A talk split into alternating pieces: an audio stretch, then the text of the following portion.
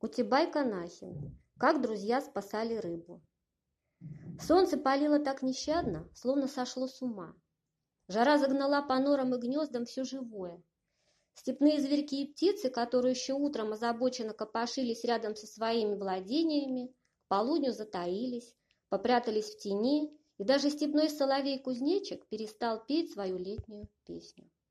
Горячий воздух растекался над землею, становясь видимым, обретал причудливые формы и дразнил воображение миражом глубокого синего озера.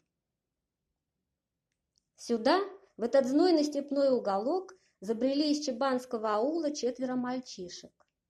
Длиннющий Мырзабек, худой Ербол, крепыш Келиумжай и светлолицый толстяк Дуйсен.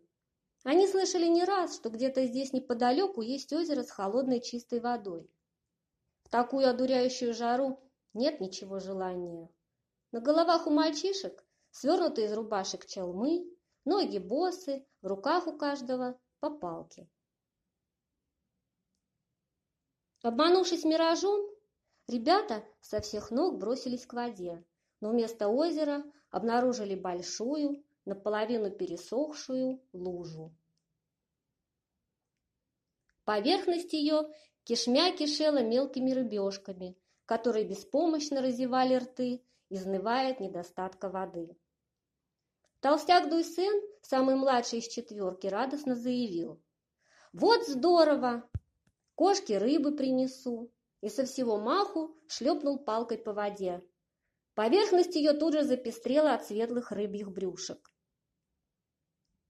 «И моя собака рыбу любит!» Протянул кто-то вслед за Дуйсеном. «Сейчас же перестаньте!» Рассерженный Мырзабек выхватил из рук Дуйсена палку и забросил ее в дальние кусты. «Есть у вас хоть капля жалости? Неужели вы не видите, кого бьете? Они и так еле дышат, а вы еще палками!» «Полюбуйся, сколько ты за раз убил! А ведь они могли добраться до большой воды и дать жизнь целой куче маленьких рыбок. Не мы же их без воды оставили, попробовали оправдаться ребята. Что же теперь делать? Виновато спросил Ербол.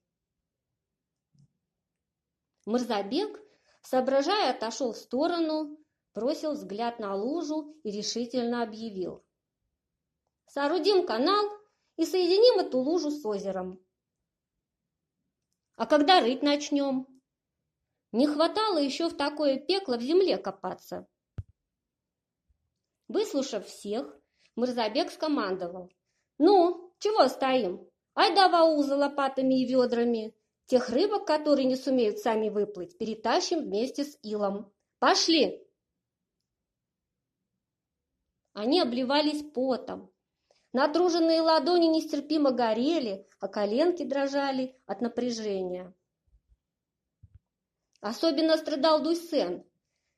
Утром он проглотил натощак несколько кусочков соленого курта и теперь умирал от жажды.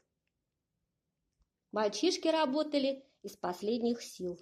И вскоре по новому руслу устремилась весело журча тонкая струйка воды.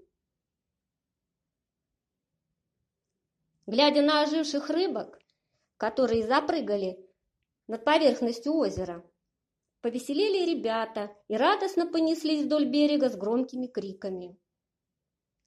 Тех ребешек, что без сил остались лежать на дне, мальчишки перетащили в озеро прямо вместе с черной густой жижей.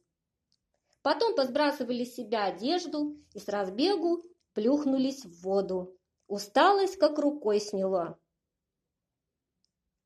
Счастливые и довольные, с лопатами и кирками в руках, друзья в обнимку возвращались домой и пели добрые, хорошие песни.